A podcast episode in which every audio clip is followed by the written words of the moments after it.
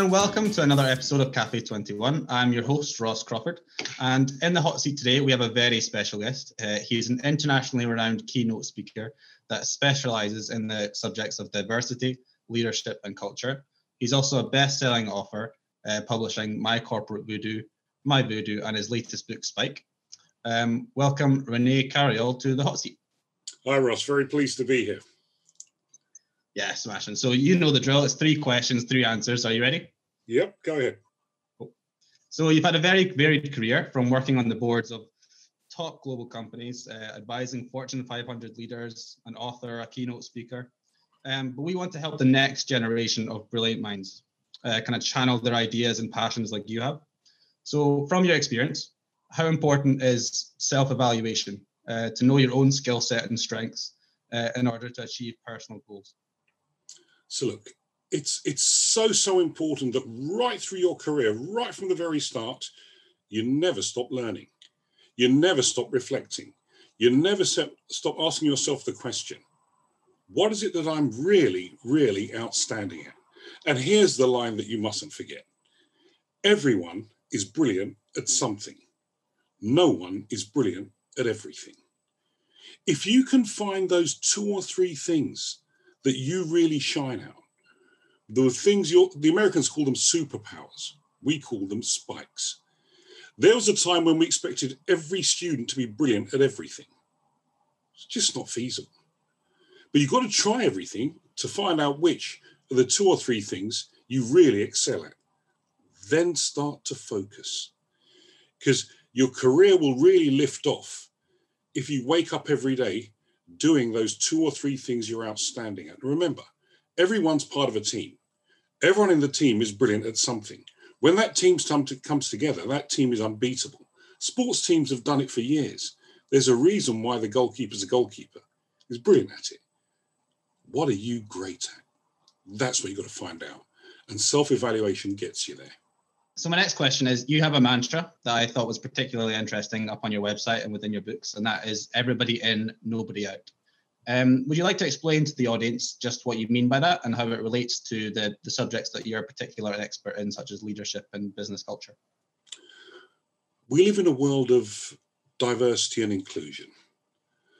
Diversity is it, diversity is just a fact. You're diverse or you're not.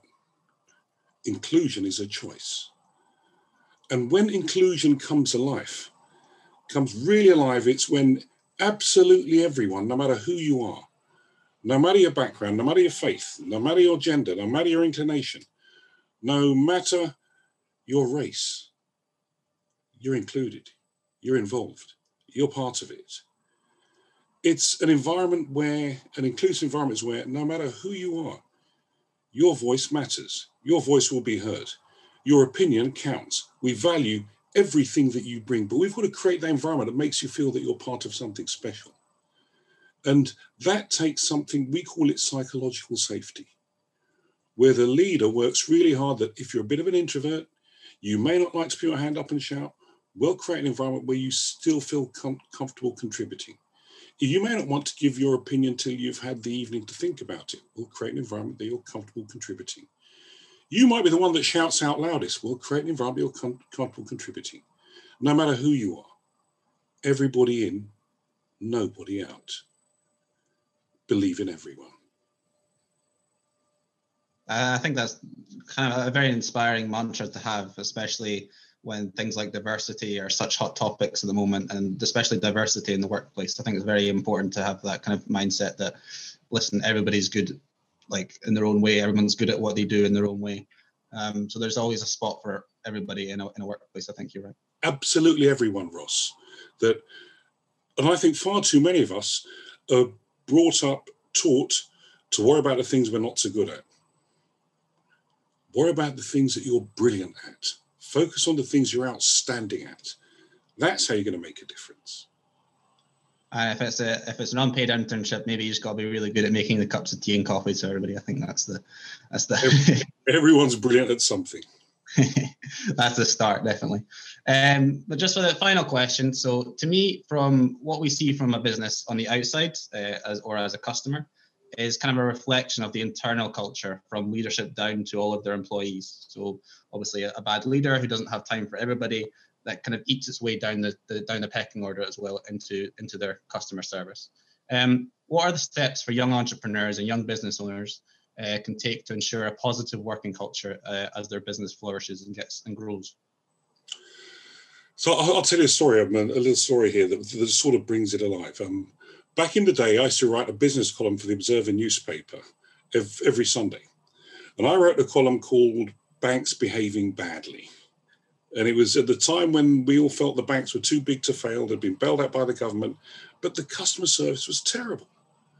So you've got so big, you've really failed, we've bailed you out, the taxpayer, and you still treat us all badly. So I wrote this really damning piece. On a Monday morning, I got an email in first thing in the morning. It was from a guy called Chris Pilling chief executive of First Direct Bank. And he said, um, I read your column. It's sort of, I get why you're saying it, but I think I run a slightly different bank. Here's an open invitation to come up to Leeds and spend a day with us. About a week later, I'm driving up to Leeds. I pull up into the car park.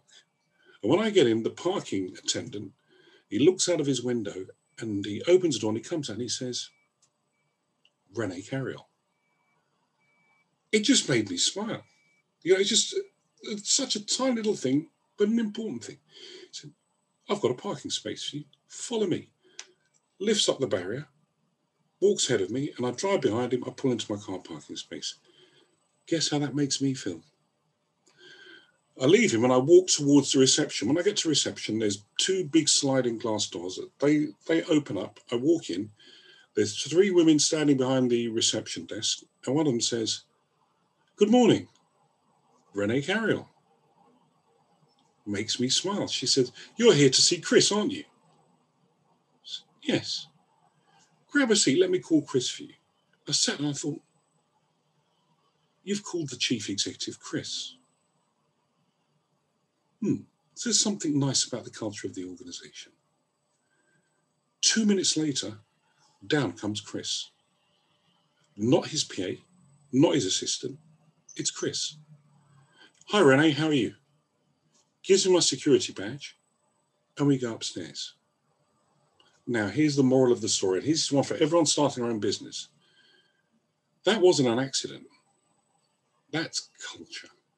And when I say culture, I mean the way we get things done around here, which is different for every single business. Chris has gone out of his way to ensure that everyone in that business, end to end, thinks about the customer. From the parking attendant, the receptionist, to Chris himself. None of that is an accident. And I think if you're going to start a business, you've got to ensure that absolutely everyone from the top to the bottom, like Chris, the parking attendant, receptionist, they care about the customer. They went out of the way to, to know my name, pronounce it appropriately, greet me on arrival. And then to cap it all off, Chris didn't sit in his office or wait for someone to rush down and get me down. He came down himself. They're all small things, they're all important things.